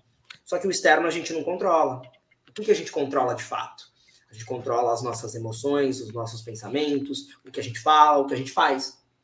Então é aí que está o, o jogo do, da inteligência emocional acontece aqui dentro desse campo. O que eu controlo e o que eu não controlo. E eu controlo. Se você parar para analisar por você saber quando você está triste, você controla. E você sabe o que você tem que fazer para sair da tristeza. Você sabe o que você tem que fazer para sair da apatia. Não vai longe, eu vou dar um exemplo pessoal. Como vocês bem sabem, a gente tinha episódio marcado há 21 dias atrás, meu pai faleceu no dia do episódio. Foi fácil? Não está sendo? Nem um pouco. Mas a gente precisa continuar. Aqueles que ficam têm um legado para levar para frente. Não dá para simplesmente eu ficar num canto, me abaixar e falar: minha vida eu não vivo mais. Não tem como. Talvez seja o exemplo mais difícil de dar, aliás, né, em relação a isso, né? Exemplo, a gente assim, tem que continuar. A vida, ela continua após a passagem de um ente querido. E é aí que, que pega. Hoje, por exemplo, hoje eu tive que ir no hospital para pegar todos os exames que meu pai fez durante os, os 12 dias de internação dele por uma questão burocrática de um seguro aí. Eles pegam a documentação. Mexer com os documentos é difícil. Mas a gente tem que fazer. É, tem uma resposta que o próprio Ítalo deu essa semana a respeito da certificação dele que ele estava vendendo, que um cara falou assim, o cara perguntou na caixinha de pergunta, você aí preocupado com vender certificação e seu pai morreu, o pai do Ítalo morreu no segundo dia da certificação, tomou um tiro é na cabeça. Nossa senhora, que pergunta escrota, hein? Ele tomou um tiro na cabeça, o pai dele, foi assassinado literalmente. E aí ele respondeu assim, cara, para um homem de verdade, a vida continua. Eu tenho responsabilidades, eu tenho coisas a fazer. E é a mesma coisa comigo eu tenho responsabilidades, eu tenho coisas a fazer, eu tenho que seguir. Eu tenho e muitas seguir. pessoas confundem isso com falta de amor ou Sim. falta de, de sentimento. Ah, você não, pô, você não ama seu pai, você não sente isso. As pessoas é, acreditam que o sentimento de, de, tristeza ou de felicidade seria, pô, vou ter que parar tudo, ficar chorando durante um mês, exato, espernear, exato. botar textão na rede social, botar foto preta no Facebook, luto. É isso que é, morreu tem que. E não. É, é, uma, é, um grande é um grande ato de maturidade, né? E eu não quero nem me arriscar a dizer que o que eu faria, não estou nem julgando quem faz e não faz, não, mas eu tô, eu, tô, eu tô indo por uma. Eu estou agora indo aqui como uma pessoa olhando de fora. É um grande ato de maturidade pessoal, né? O sofrimento interno com a vida continuando. Você continuar fazendo as suas coisas, sofrendo todo dia ali, né? É, teve um. O maior presente que eu posso dar para quem se foi é continuar com alegria. Sim, Porque quem se foi não ia querer que eu ficasse apático e triste aqui. O maior presente que você pode dar para quem parte, seja pai, seja mãe, seja ah, uma, uma pessoa amada, o maior presente que a gente pode dar para quem se foi é, é, literalmente continuar, viver a vida com alegria. Ô Marcos, uma, uma coisa que eu vi, eu sou cristão, né? E aí eu, eu queria até você analisasse isso da ponto de vista histórico e que você visse dessa frase. Um padre disse uma coisa uma vez, né, até no enterro da minha tia, é, que me, me mexeu muito comigo, eu achei de uma sabedoria muito grande. Ele falou: quando a gente nasce, a gente está chorando e está todo mundo rindo. Quando a gente morre, a gente está rindo e está todo mundo chorando. Então, assim, olha a profundidade disso, né? Como se e aí fica uma questão mais de vida após a morte, enfim. Mas Sim. é mais ou menos o que você falou, né? é, as, quem fica acaba sofrendo, mas na verdade quem foi, na verdade, está se livrando dessa, dessa, vida de amarguras ou de sofrimentos. Né? Ó, vou dar um exemplo, vou, novamente, né, vou dar o um exemplo do meu pai. Meu pai, aos 38 anos, sofreu um AVC, que paralisou parte dos movimentos dele e trouxe dificuldades cognitivas na fala e até no pensamento. Ele era um homem normal, conseguia falar, conversar numa boa andar, mas com dificuldades e ao longo dos anos, tendo que tomar remédio, um monte de coisa, ele desenvolveu um quadro renal e, desenvolve, e fumou durante 40 anos. Escolhas dele. O fumo foi escolha dele. Fumava desde os 16 anos de idade. As escolhas dele levaram para que ele tivesse um quadro difícil e complicado, agora que se complicou e, e levou, chegou a, a, até a morte dele. Uh, eu tenho certeza que, assim, pra gente que fica, é difícil. Mas, cara, é... e aí é uma visão que, assim, apesar de ser cristão, eu também já tive em outras. É... Centro espírita, eu também já tive em outros lugares, já estudei outras coisas, né? Só dúvida, você se considera cristão hoje em dia ou não?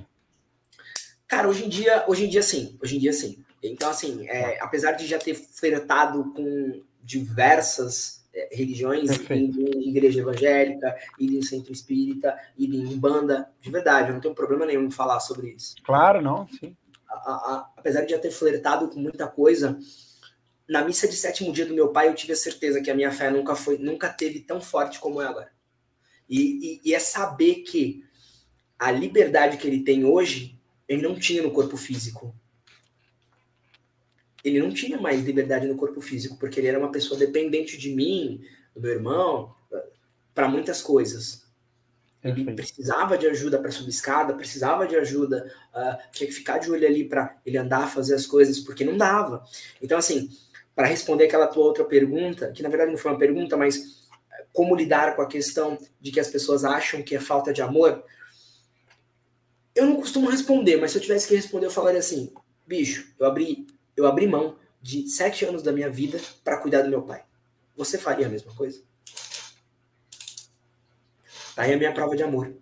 Sim, sim, sim. Então, para mim é o que responde a pergunta. A pergunta não, para mim é o que responde se alguém me fizesse essa pergunta. E, e, eu tenho certeza que aonde ele está, ele está melhor que eu. Sem dúvida alguma, aonde ele está, ele está melhor que eu. Ele está mais em paz, ele está tranquilo e ele não tem as limitações do corpo físico e da mente. Então, para mim, isso basta. Saber que ele está bem, basta. E a gente continua. Foi o que eu falei. A gente continua. Uh, fazendo, fazendo o que precisa ser feito e, e honrando a memória dele. Tem uma passagem de Santo Agostinho, muito linda, que fala que a morte não é o fim, a morte é só o outro lado. Não pensem em mim com desdém, ou não pensem em mim com tristeza quando lembrarem-se de mim. Lembrem-se de mim uh, com alegria. Lembrem-se de mim e quando falarem meu nome, falem o meu nome não, não se refiram a mim como somente passado. E Santo Agostinho, para quem né, talvez não conheça, foi filósofo, foi um dos cristãos mais, né, foi santo, não à toa, mas foi um dos cristãos mais é, bem colocados aí por conta das suas mais reflexões, né, da, da história, por né? conta das suas reflexões acerca da morte, por exemplo, acerca da raiva, da ira. Se eu pudesse dizer, ele foi um dos um dos filósofos mais, um dos filósofos, perdão, mais importantes dentro do cristianismo e para os cristãos, de maneira geral. Eu acho interessante que volta até num ponto que você falou lá no começo do podcast, que é o, pro, o estoico não quer dizer que você não sente nada, que você Sim. não tem emoção, que você só dá a cara a tapa e que você é apático. Não é isso. Você sente as coisas, mas você entende qual que é o seu papel, você entende qual que é o, o seu lugar dentro dessa organização que é o Cosmo e você exerce a sua função. Você Exato. segue a sua vida, a, independente do que está acontecendo, você entende qual é o seu papel e você exerce esse papel. E se o momento chegar da sua vida terminar, você vai embora com aquela paz de que eu exerci minha função, eu fiz aquilo que era esperado de mim e eu dei o meu melhor. O ponto é o esse. O não é um foda-se, né? Não é um tipo foda-se tudo, né? Não é isso, né? Não, é pelo contrário. O histórico ele é, ele é perceptivo. Lembra do oitavo princípio? Percepção é a chave. Ele é perceptivo. Ele sabe aonde ele tem que colocar a atenção dele. Ele sabe o que merece a atenção dele. O que ele controla. Ele sabe que às vezes é melhor não reagir. Ele sabe a hora que tem que reagir. Então, por exemplo, numa situação de vida ou morte, se eu tiver a chance de reagir, eu vou reagir. Se eu não tiver, ok, é, é, é, basicamente isso. É, é, é, a percepção que manda, é o que realmente importa. É estar atento às pequenas coisas, estar atento aos detalhes, estar, estar atento à vida, porque ela tá passando aqui, ó. Ela tá passando. E o que realmente importa tá talvez indo embora, e a gente não está dando atenção porque realmente. Olha, desculpa, o, o, João falou que eu sou um aficionado por Bruce Lee, e por coincidência, ele posta, ele a, a perfil dele postou uma frase no Instagram semana. ele é posta assim, ser foda, imagina lá é. do além o cara. Instagram lá. Essa ia ser novidade. Ele bota aqui, ó, é, be a calm beholder of what is happening around you. Ou seja, seja, seja um calmo espectador é, a respeito do que está acontecendo. Então, olha só, mais uma. Um, é, o João falou, ele não pode não ser considerado um estoico, mas muitos dos ensinamentos dele são é, é, ensinamentos. É, percepção. Percepção. Ele acaba de descrever o que, que é ter percepção. Saiba o que está acontecendo, reaja se precisar, mantenha-se calmo o que está acontecendo ao seu redor. É basicamente Sim. isso. E, e agora, trazendo de novo aqui para o estoicismo, a gente já vai chegar na dica cultural, mas eu tô com esse livro aqui do Sêneca e tem uma passagem que ele diz assim: Cada um apressa sua vida e sofre a ânsia do futuro e o tédio do presente. mas aquele que emprega o seu tempo em seu proveito, que dispõe cada dia como se fosse o último, nem anseia pelo dia seguinte, nem o teme. Eu Nossa. tenho um aqui que é o que eu indiquei essa semana, que é o Edificar-se para a Morte. São as cartas dele para Lucílio, que era um discípulo dele. Tem uma passagem muito legal aqui, que é aqui, ó. Aqui, ó. Deixa eu ver se eu acho ela aqui. Acho que é a 36, peraí.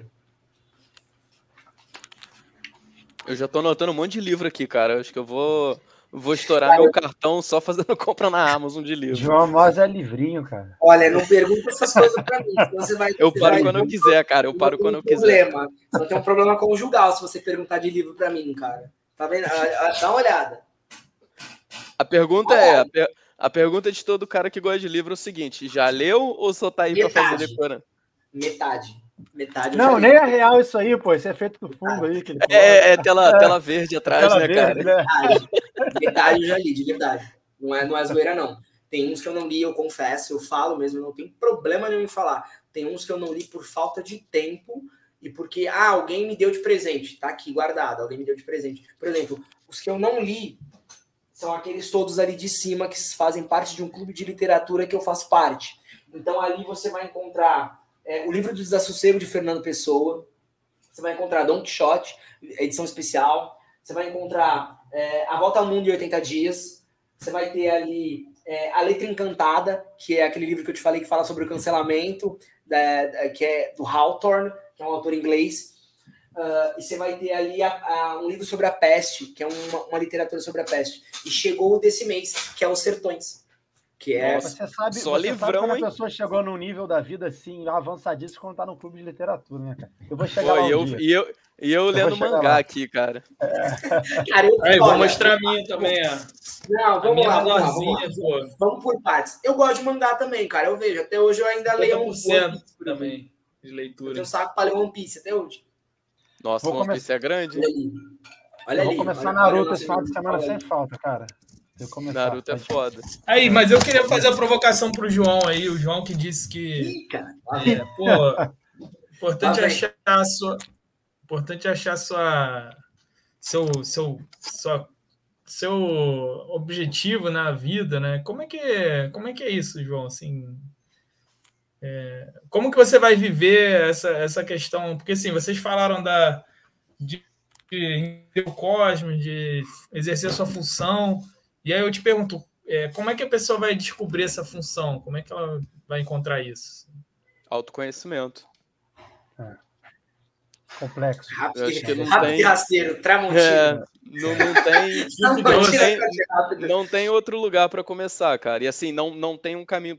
Falando minha opinião, não sou especialista, eu só estou no meu próprio processo de autoconhecimento, mas é você fazer o esforço e ter a coragem de mergulhar dentro de si ver aquilo é, que faz sentido para você. Tempo a você, né, João? Você dedicar, você tempo, dedicar você. tempo a você e, cara, eu acho que assim, a, a vida ela deve ser experimentada de várias formas. E você experimentando as coisas, você descobre o que você não gosta, você descobre o que você gosta, você descobre aquilo que as pessoas esperam de você, você descobre aquilo que você quer dar para o mundo.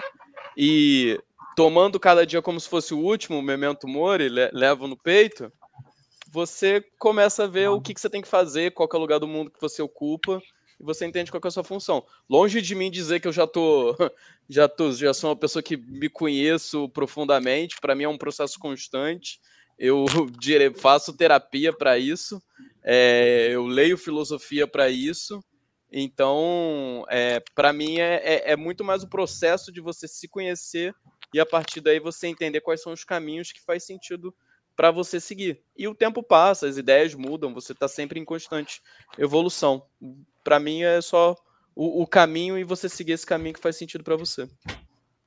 Eu vou, eu vou, eu vou, eu vou, vou, dar meu, meu pitaco aí nesse negócio. Além do autoconhecimento, eu colocaria a maturidade também. E a maturidade, ela é uma coisa que vem com o tempo. Não adianta. Não adianta querer apressar o tempo. E longo prazo. Por que longo prazo? A grande maioria das pessoas na nossa sociedade atual, elas são imediatistas.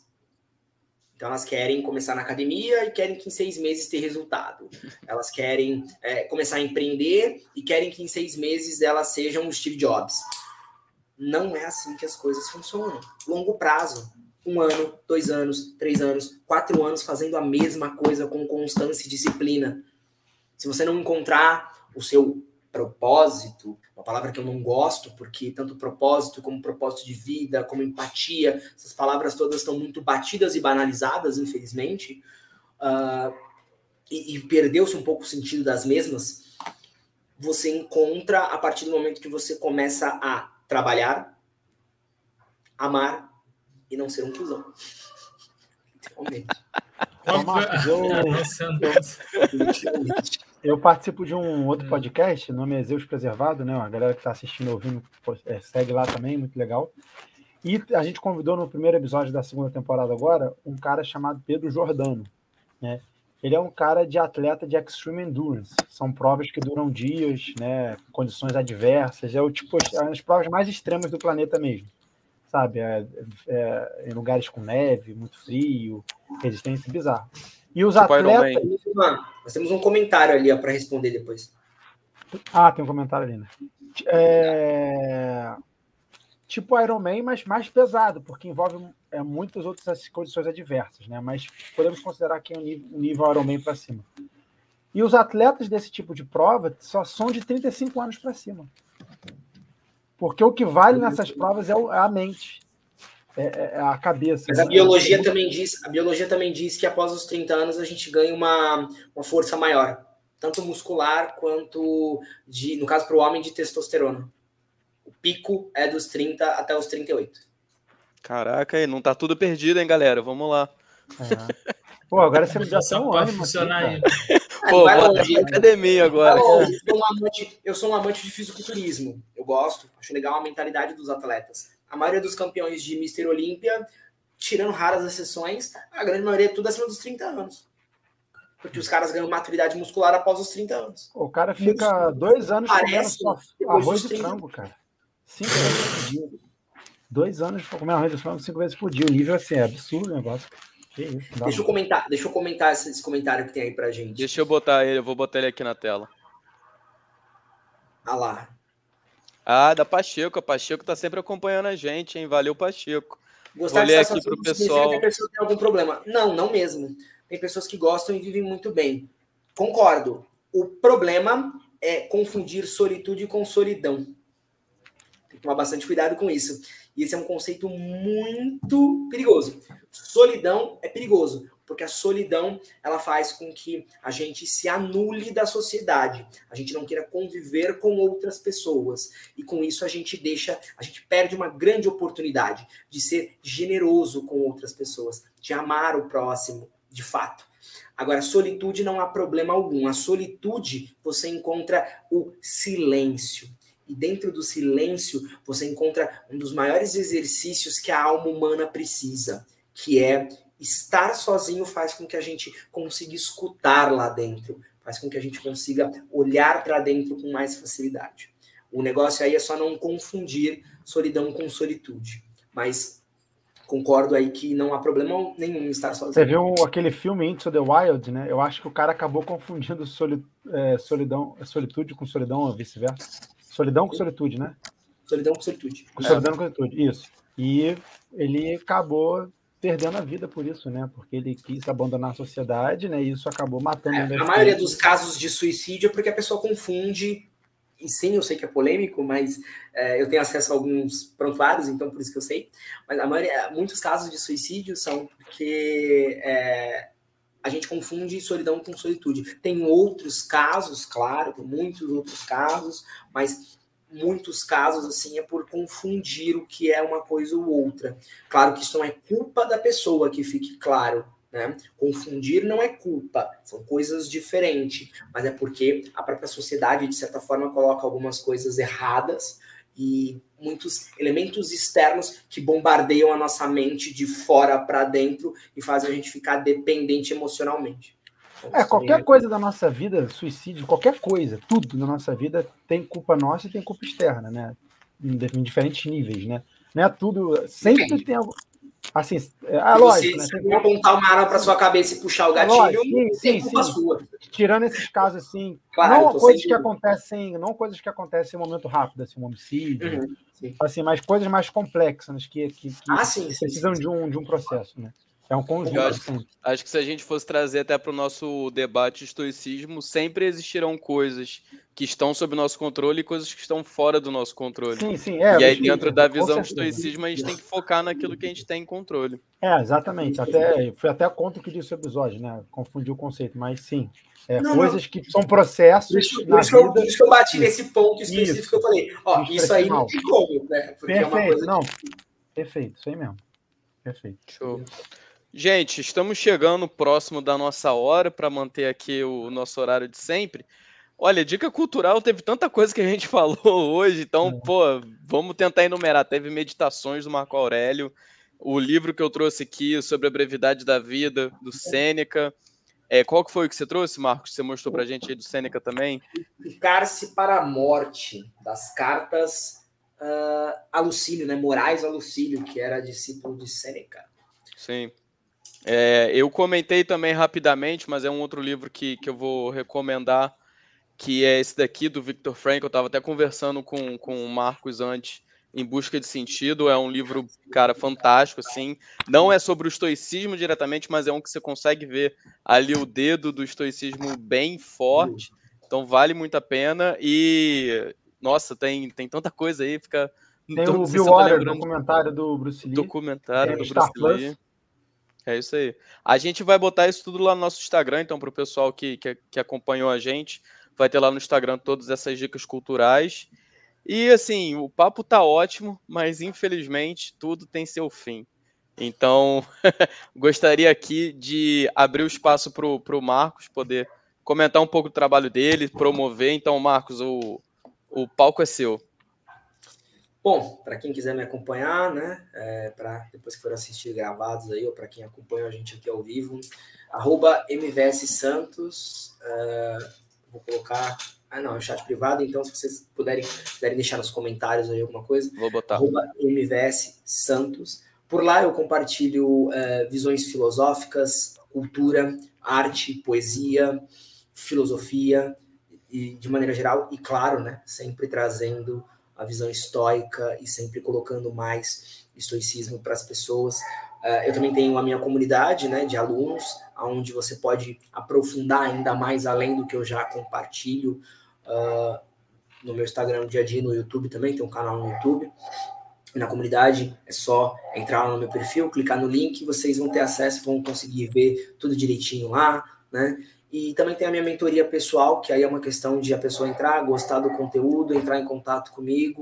E aí é uma coisa mais de é, trabalhar valores, virtudes, trabalhar questões é, mais diretas e ligadas a essa ao estoicismo, mas também à construção da personalidade. Porque se tem uma coisa que eu tenho observado, principalmente nos últimos anos, é que a falta de personalidade nas pessoas. As pessoas acham que sabem quem são, mas de fato não o sabem. E isso acaba cobrando preço, tanto no campo profissional como no campo pessoal. Acho que é isso. E agora eu vou aproveitar e fazer o meu jabá. Então, se vocês gostaram desse tema de estoicismo e vocês querem promover isso daí no seu dia a dia, então conheçam a, a Memento Mori, aqui, ó. É uma marca de roupa. O Marcos aí também tá, tá, tá mostrando no vídeo. E ó, nas costas. Eita! O Nézio tinha pedido para mostrar, ó. Vou, vou mostrar aí para a galera. Não sei se dá para ver. Tem os ah, princípios, princípios estoicos. Então, Memento Mori, arroba memento, arroba memento.vest no Instagram. Dá uma olhada Sim. lá que tem conteúdo bem legal também. Galera, Diego, é Luiz, algum comentário final? Não, só tenho a agradecer queria... aqui. Mais uma aula, né? E hoje a aula com. Aprendi bastante com o Marcos aqui. Parabéns pelo seu trabalho, Agradeço. parabéns por tudo, parabéns pela superação aí das últimas semanas aí. É, tamo junto, irmão. Força aí, Deus está conosco, com certeza. Como eu sempre digo lá no grupo meus amigos, né? Fé no Criador, né, que vai dar tudo certo, né? E é isso, pessoal. Muito obrigado a todos que assistiram. Palavras contigo, Luiz.